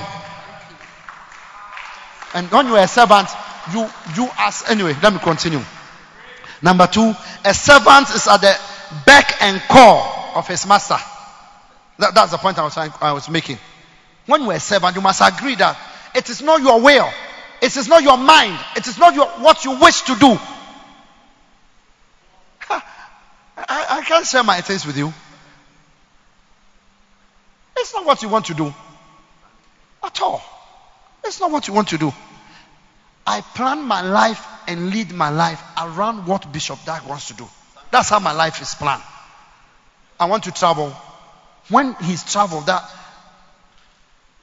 I have a grace period. Now, this time I'm not part of the journey. Then I plan what I want to do. Yeah. So my wife, when I tell my wife, says, "Oh, next week I come and visit you." If my wife is there, say, "Don't listen to him. Don't listen to him. He will not be able to come." because he has a mind she she's grown to accept the fact that that is how it is i don't know whether you understand some of you say you are helping your pastor he is in church you are not when he says he's arriving at 6 a.m you will come at 8 what kind of helper are you you must be there before he comes you must be there before he comes you survey the traffic and you tell him that please Today, leave 15 minutes early because as I was going to look at the traffic, if you leave at your usual time, you'll be late. Or oh, you don't understand it. A servant doesn't have a time that he sleeps and he wakes up. His master can call him whilst he's asleep. His master can call him whilst he's awake. His master can call him whilst he's in the shower. Anywhere, anytime. I used to tell people that even the dogs in my house, they work for the church. Because when I go to church, I open them so that they keep the house. So they are also working for the church. Matthew chapter 8, verse 9 said, For I am a man under authority, having. Uh, I think you have read the scripture here today. Uh, I shouldn't read it again. Can you see the scripture? When I came, that's what Bishop Ogo was reading. The Spirit is speaking the same thing. So a man under authority, he will call the person whom he wants to call. Come, you come. Go, you go. So if you say you are helping somebody, and then you tell the person that normally I don't want like to be waking up before 6 a.m. So please, if you need me before 6 a.m., try, call somebody else. You are a bank manager. Thank you. And I know some people say that after 8 o'clock their phones are off. Hey, your phone is off after 8. Uh, you are not helping anybody.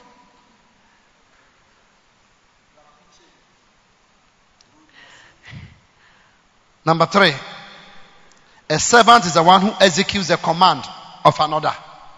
It, what it means is that anything you are going to do, you see, for me to come here, I told Bishop Ogoda, you are my roommate, I would like to come as within, within the constraints of the things I do. But I beg you, please ask Bishop Dag whether you can get me. If he agrees that I can come, I will come. And he asked him. That's why, that's why this is the only place I can have come to preach in the last 10 years or so. It's the only place. Because a servant executes the commands of his master. When your master says, stay here, you stay here. Go here, you go here. Until you have that, you can't help your pastor. You can't. You cannot. This thing I'm reading to you is under the steps to the anointing in the mega church. The seven steps to the anointing. That's one. It's under it. Under it. A servant cannot be inconvenienced by any job or work. I'm helping you, but when it comes to your children, please don't bring it in. I'm helping you, but I can't wipe your shoes. I'm helping you, but when you are hungry, call your wife. I am helping you, but I can't be carrying water to be following you. You, you, you cannot be inconvenient. By the grace of God, I've worked so much. Now I have so many people working with me that there are some things when I'm doing it, they don't want me to do it. And sometimes it even makes me angry. Are, are you here? This time I'm talking to the shepherds. How many people are here who are not pastors? You are not a pastor yet. Lift up your hand. You are the ones I'm talking to. You are the ones that I'm talking to. Because some of you, you've been pretending like you are preachers for a long time. You are not preachers, you are helpers. And that's the reason why your things are not working. You are helpers. You are supposed to help somebody else to do the preaching, and you don't want to do it. You are running away. Romans 11 29 said, The gifts and the callings of God are without, repentance. You can do, uh, you can preach and do anything. It will not work until you stop to go and help somebody. It's true. And until you take it serious, that is a ministry. A servant does not see himself as equal to his master. Eyes. You say you are helping the person, but as you are sitting there, he's preaching, and you are saying, Oh, I can also preach if I had the pulpit like he has. You are not a helper. You see, and all these things, eh, as when we say it, it's like a joke. And as you keep at it, one day it just comes out. One day, you will do something, you will say something, and suddenly your master will see through that. Ah, this is it. And that is why he's not doing well. If you're also not a helper, don't try.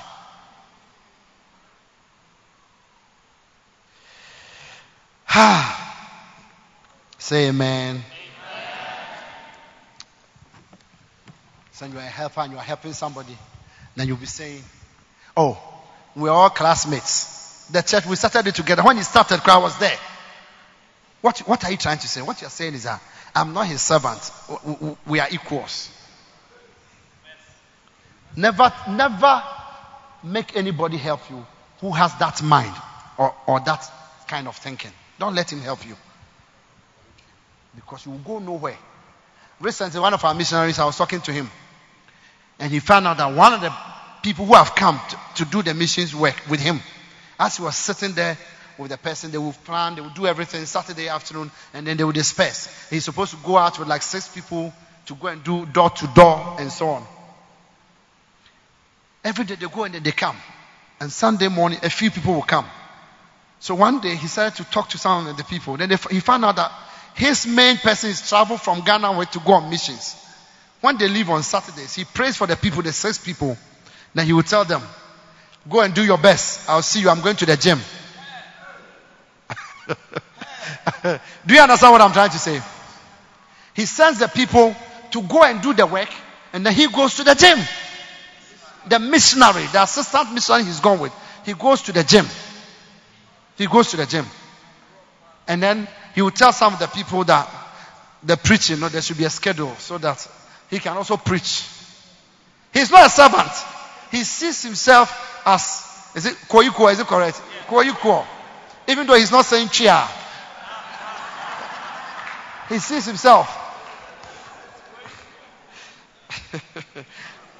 Hallelujah. A servant carries out the wishes of his master. I think I've said that one already. You carry out the wishes of your master. Okay? A servant cannot be embarrassed by his job. This is one of the main reasons why people don't want to help in the church. But let me ask you a question. When you are with your mother, we are with your father, or even where you work, where because of mammon you work there. When your boss is angry or he's not happy and he shouts at you, do you leave that job? Oh, I'm asking you a question. You don't leave that job because it pays you. But in the church, when the person you are helping is embarrassed or is unhappy with you because you've done something against what is how it's supposed to be done, then you are bored. You are embarrassed because you have been faced, so you can't do the work again. A servant cannot be embarrassed. When you are a helper, the mind you have when your pastor is not happy or the person you are helping is not happy, the mind that occurs to you is that you are sad because you didn't understand the instruction or you didn't you didn't have the ability to do the work in such a way, but rather you have caused the anointed to be embarrassed and to be unhappy with you. I don't know if you understand it. When the anointed is angry with you, your mind is that you are sorry and sad that you have made him angry. Not because you are sorry or you are not because you are embarrassed or upset that he's angry with you. But you are rather sad because you have made him angry. That should be your mind. If that is not your mind, you are not a helper. You are not a good helper. Amen. When your pastor is not happy with you, he should know in his heart that you have become quiet not because he's angry with you, but you have become quiet because you are feeling sad for making him angry. Are you there? When that is your heart, you will go a long way to help your pastor. Because your mind is that you don't want him to show his frustration in public or to show it to a third party. But some of you, your pastor can even be angry from the pulpit. And as you have gotten up and you are going to correct it, you, you'll be murmuring as you are going. You'll be murmuring. Some of us, that's how we're when we're children. So we have grown up with it and we have brought it into the house of God. Hey, but memories, they have their punishment. Oh. Sorry. Hey, Bishop Ogo, I have to finish now. Um, two more, I think so. Two more, then we are done. A servant does menial jobs. You pick, picking up crumbs and serving food. When they were filled, he said unto his disciples, Gather up the fragments that remain, that nothing be lost. John 6 12. The disciples, Peter, James, John, the main apostles that you can think of. Jesus gave them baskets of bread and fish to serve the people. Not only were they waiters, after they finished waiting on the people, he said that gather the crumbs. Can you imagine some of the people have chewed the thing and they were drooling and they, have, someone has spat it out and put it there. They had to collect all. Jesus made them collect all. Uh-huh. Some of you are making faces. If they ask you to collect it, you will be angry right now. Even if you do it, the next day you won't come to church.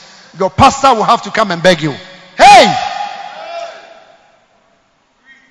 Ask the person sitting next to you, would, would you have collected the crumbs?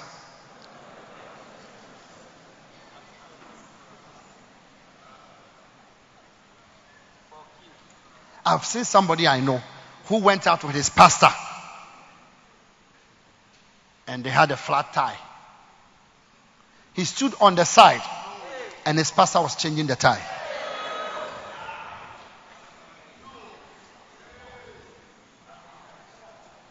I saw it. I'm not telling you something. I saw it. So after I watched it, the next time I met him, I called him. You know what he told me? So his pastor knows that he's not strong.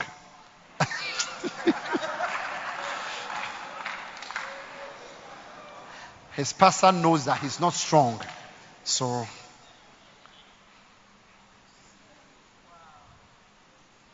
at least even make the attempt. Let me finish quickly. Let me finish quickly. Where was I? Okay. A servant promotes his master while he stays below. A servant, he promotes his master. That one is clear. You understand it. If you can't do that, what, what, what, are you doing with your, with your master as you are with him? Make him low. Make him low. When, they, when he sends you, you go and say it in such a way that the person that he sent you to, he looks small in the person's eyes. You go and say, uh, Bishop Ogo, my pastor, Bishop Ogo, uh-huh. he says to come and tell you that. Next time you come to the church, don't behave like that again. Yeah, and as he was saying, it was very serious. So me, I've come to tell you what he just told me.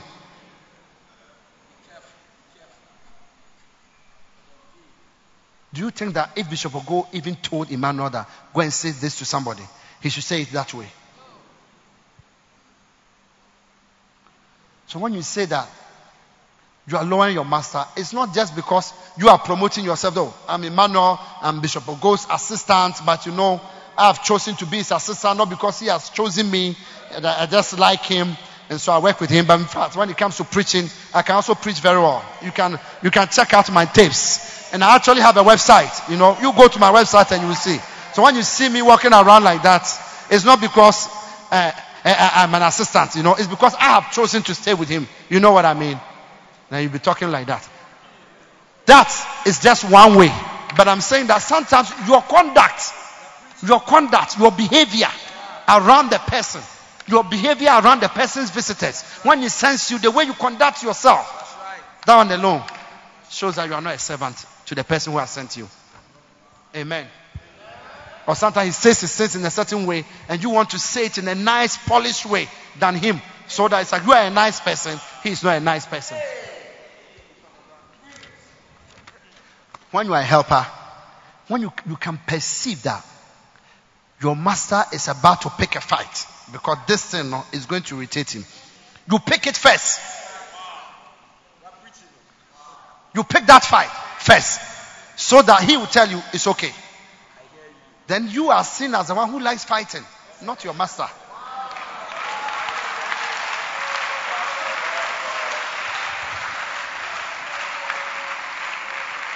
Amen. But some of you, your pastor will even start facing the person, talk to the person. You'll be standing there, you will say, Oh, Bishop, I think it's okay. It's okay.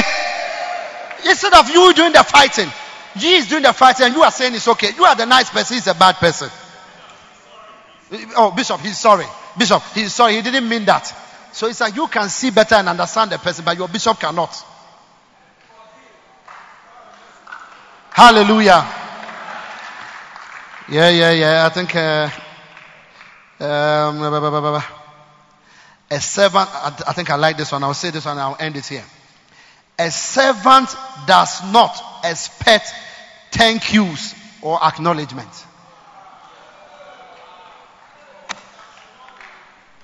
A servant. The Bible says that he will say, I am an unprofitable servant. I've only done my duty. Find that scripture, put it there. He will say, I am an unprofitable servant. I've only done my duty. When you have done a lot and then you have been praised, they said the servant will say, I am an unprofitable servant. I've just done that which was expected of me. A servant does not expect thank you. Every time a crusade is finished, they have to stand there and say, as the crusade is ending, we want to say a big thank you to the crusade director, Mr. KY Asamoah, for all the things that he every day. And then sometimes maybe the evangelist will acknowledge some people for a particular crusade. When you finish, uh, me that really are doing the work, they never mention my name. This guy who came yesterday. Just yesterday. You see how they are mentioning name. Everything I'm doing is zero. I'll be going back to my Roman. Go to your Roman. Go to your Roman. Go.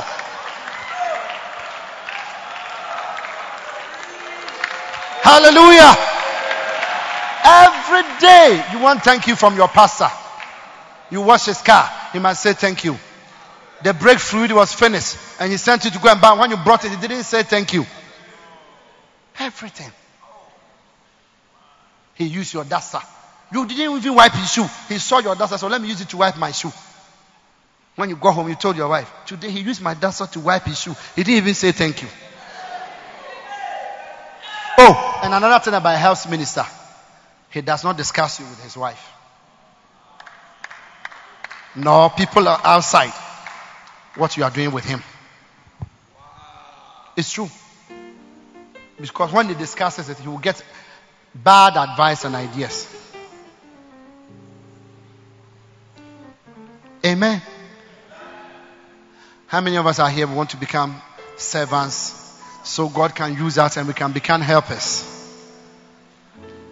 A helper is the one who stands behind the veil and make the things that is in front of the veil happen the way they should be happen and he does not expect thank you. He does not expect acknowledgement. Hallelujah. That's the last statement I want to make. And then we are out of here.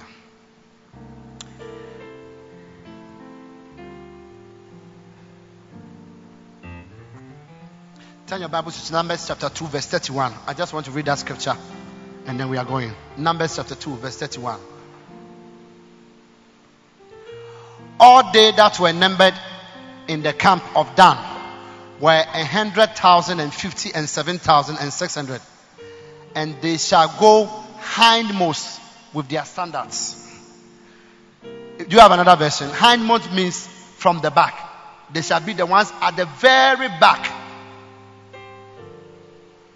Okay. These three tribes will be last, marching under their banners whenever the Israelites travel. Let me give you the full story and then I'll end with that. When the Israelites were about to move from Egypt, you know, God is a God of specifications. He asked Moses to define how they will move. So that, that's what the scripture comes from. That Judah shall go first. So the people were arranged, the tribes, they were arranged according to tribes. The total number of people. So Judah was first. And the last was Dan. If you go through the Bible, the Levites were arranged in a certain way around the, even when they, they pitched camp, they were arranged. This is here. So everybody knows where he's supposed to be. So there's no confusion. The Levites were around the temple. Even the Levites, there were different groups. The Kohathites, there's this. Everybody had a place. Somewhere to the north of the tabernacle, somewhere to the east, somewhere to the west, somewhere to the south. So when they were moving, it was clear that the family of Dan would be the last. Which means they were bringing the tribe from behind. They were going from behind. If you read the scripture once again, you will find out when Jacob was dying, Israel, when he was dying, and was pronouncing the blessings upon the children, when he got to Dan, he said, Dan shall be like the adder in the path of the horse rider. And he said that he shall bite the heels of the rider. I'm trying to put the two together for you. Dan was supposed to come from behind. And he was supposed to be in waiting to stop the people who be advancing against the people of God. Coming from behind had a lot of responsibilities and the things to do, which is what helps ministry does. So the tribe of, Dan were never seen when they are in the move. They never see Judah. They never hear the shouts. It's echoed before they hear. All the people who could not walk at a certain point who gets tired and they fall, they were carried by Dan. Children who lost their shoes, this, toys, everything were picked by Dan. They were coming from behind. The Bible says that they will come from the hindmost. They came from behind. When we're helps minister, you mop all the troubles. That goes behind, that is under. That will disturb Judah from being able to blow the trumpet. That would disturb Levi. Levi and all the people who go with him. That would disturb them from carrying the tabernacle on their shoulders.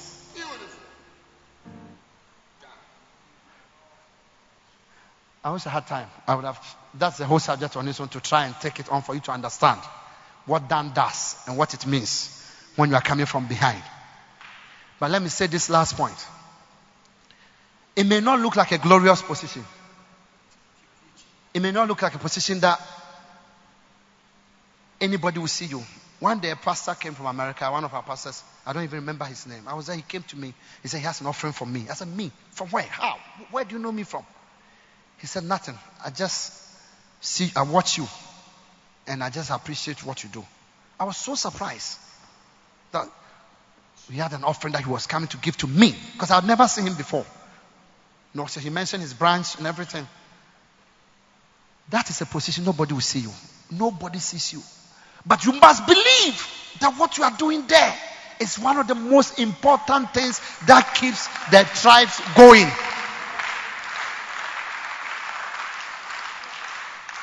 But listen to this. When you are the hindmost, it also tells you that's one of the places that attacks come from. Remember the Amalekites, when they were attacking them, they attacked them from behind. That was the tribe of Dan. That was going. It was finishing. That's where they attacked them from.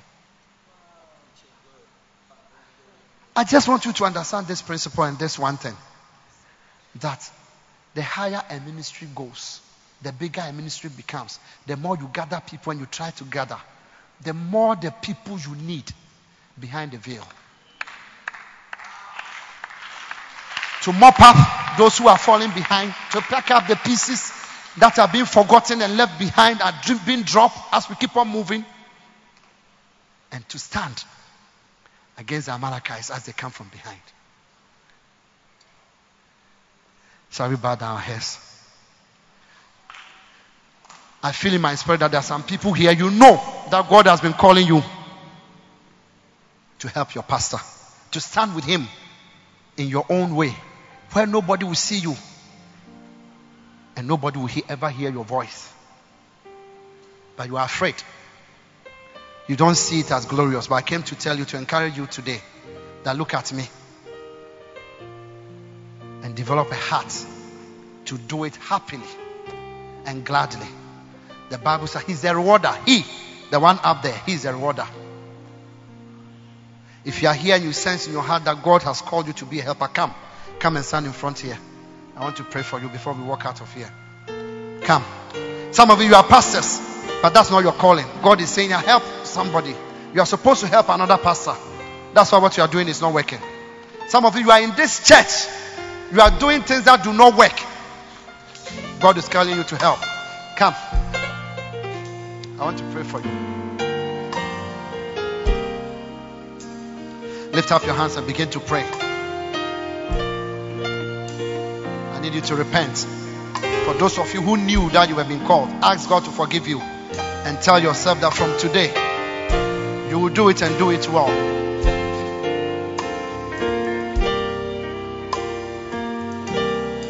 Ask God to give you the grace and the strength to come from behind and to do it happily. Lift up your voice. Pray. Pray. Say, Lord, use me. Use me. Use me, Lord. Use me from behind. Behind the veil, Lord. Give me the ability. Let my input count.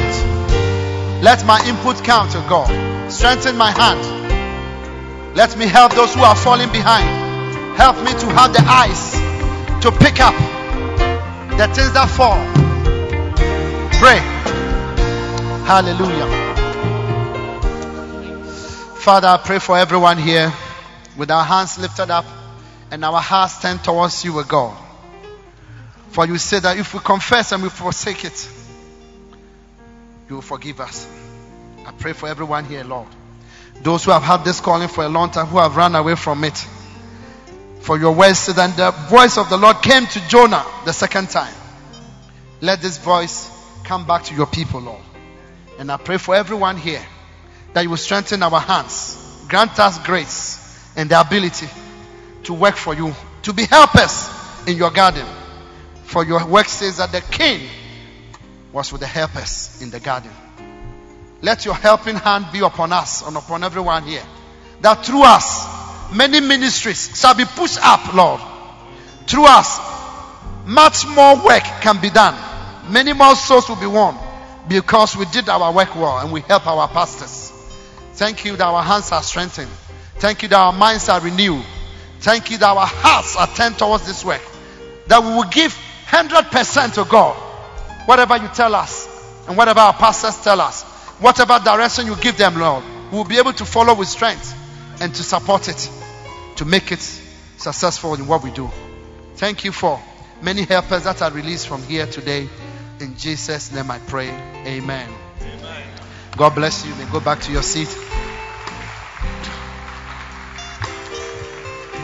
Thank you very much.